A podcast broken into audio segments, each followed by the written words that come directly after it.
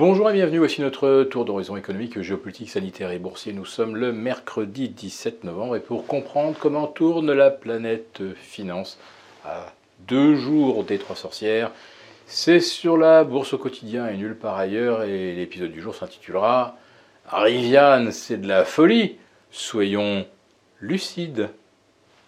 Allez, vous me voyez venir avec mon gros calembour. Euh, le constructeur de pick-up électrique euh, Rivian vient de voir euh, sa capitalisation plus que doubler depuis son introduction à des prix déjà astronomiques il y a une semaine. On en a déjà parlé, mais vous le saviez, donc Rivian, 0 de chiffre d'affaires, quelques milliers de voitures commandées, affichait dès le premier jour de cotation 65 milliards de capitalisation et a franchi euh, mardi soir les 150 milliards de capitalisation, c'est-à-dire à peu près autant que Ford et General Motors se réunissent. Mais figurez-vous que si euh, Rivian a rajouté un peu plus de 10% hier, ce n'était rien, mais rien, en comparaison de son concurrent Lucid Motors, qui partage euh, ce cet autre point commun, que pour l'instant il n'y a aucun chiffre d'affaires, seulement des véhicules en précommande, mais euh, Lucide hier soir a bondi de 22,7% pour atteindre 91 milliards de capitalisation, 91,4 pour être très précis, passant juste devant le numéro 1 américain General Motors qui n'affiche que 90,8 milliards de capitalisation, avec un chiffre d'affaires, lui, supérieur à 100 milliards. Si vous additionnez les capitalisations de Lucide et Rivian, vous arrivez à un total proche de 240 milliards de dollars, et 240 milliards de dollars à peu de choses près, c'est la capitalisation de Toyota. Toyota, c'est 260 milliards de chiffre d'affaires, c'est 20% de marge. Rivian, c'est 0 de chiffre d'affaires, c'est 1 milliard 300 millions de pertes et c'est euh, plus de 145, euh, euh, même 148 milliards de capitalisation. Si vous additionnez Rivian et Lucid, donc vous arrivez à la capitalisation de Toyota, alors que ces deux constructeurs ont zéro chiffre d'affaires. Alors, on peut toujours euh, euh, faire des gorges chaudes, de la folie des dot-com. On achetait des, boîtes fantômes euh, où il y avait juste un PDG, un communicant et un, un directeur financier à temps partiel, et tout, ça, ça pouvait être, être introduit en bourse à 1 milliard, 2 milliards, etc. Euh, là, on fait des introductions maintenant à 50 milliards de boîtes qui n'ont pas de chiffre d'affaires et qui n'ont que des pertes. Alors franchement, la bulle des dot-com, à côté, euh, c'était presque de l'investissement raisonné. Là, on est dans la déraison totale. Mais tout simplement parce qu'en fait, euh, est-ce que les humains interviennent encore à l'achat, par exemple, sur Rivian et Lucide depuis une semaine? Non. Ce sont des algos, euh, des algos à gogo.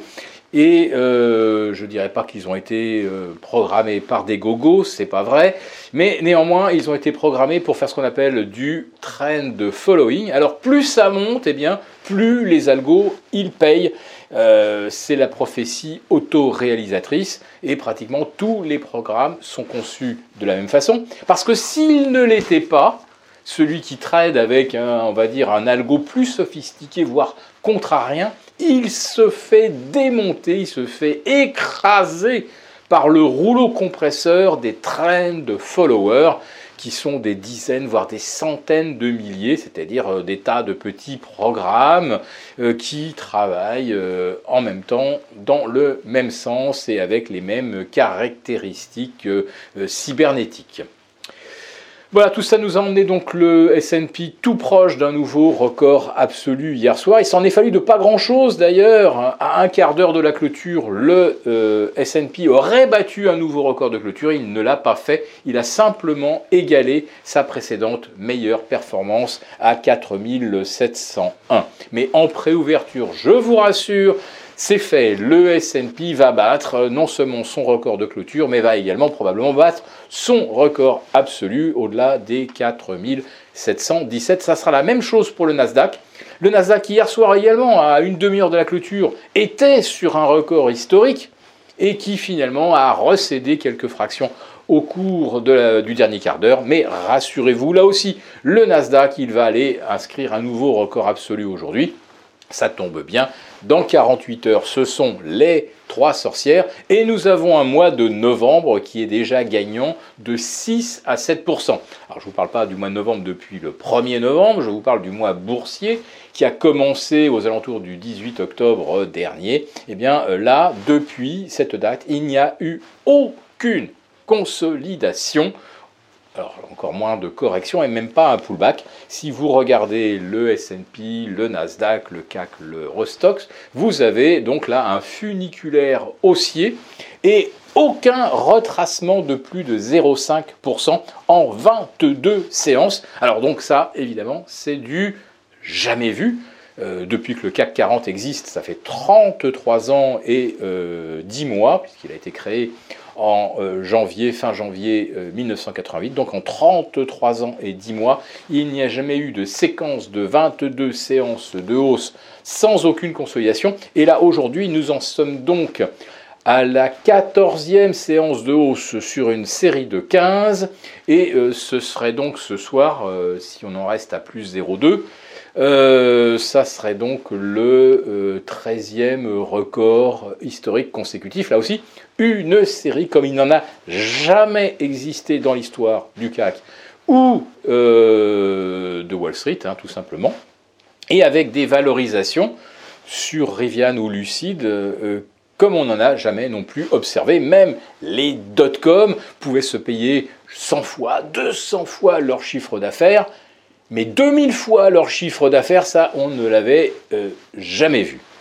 Voilà, alors je ne sais pas ce qu'on peut dire de plus. Le constat, lui, tel que je vous le livre, euh, suffit déjà à comprendre la démesure et, si j'ose dire, la perte de lucidité des marchés, mais en fait de marchés il n'y en a plus, il n'y a plus que des algos, et euh, les algos, eux, ils ne sont pas seulement euh, aveugles euh, ou sourds, l'algo suit tout simplement la façon dont on l'a programmé. Voilà. Alors après, est-ce qu'il y a des éléments exogènes qui peuvent affecter les cours? Pour l'instant, eh bien, rien euh, rien à craindre du côté des taux d'intérêt. On reste pour l'instant sagement en dessous de 1,62 sur le 10 ans américain. On reste sagement euh, en dessous des 0,15 sur nos, OAT ou 0,25 sur les Bunds. Et vous avez le dollar qui lui continue de progresser face à l'euro. Alors ça aussi, c'est la bonne nouvelle.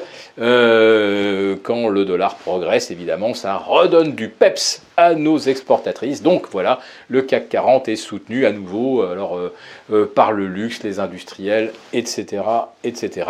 Aucun élément fondamental pour l'instant n'impacte euh, le, parcours funiculaire euh, des indices et euh, les valorisations extrêmes auxquelles on, assiste ne sont plus non plus un, élément de, réflexion ou quelque chose qui donne un vertige qui pourrait précéder une correction.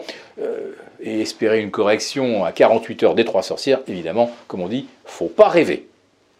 Si cette vidéo vous a plu, n'hésitez pas à nous mettre un pouce et on vous retrouve donc euh, jeudi pour le live avec nos abonnés des affranchis. A très bientôt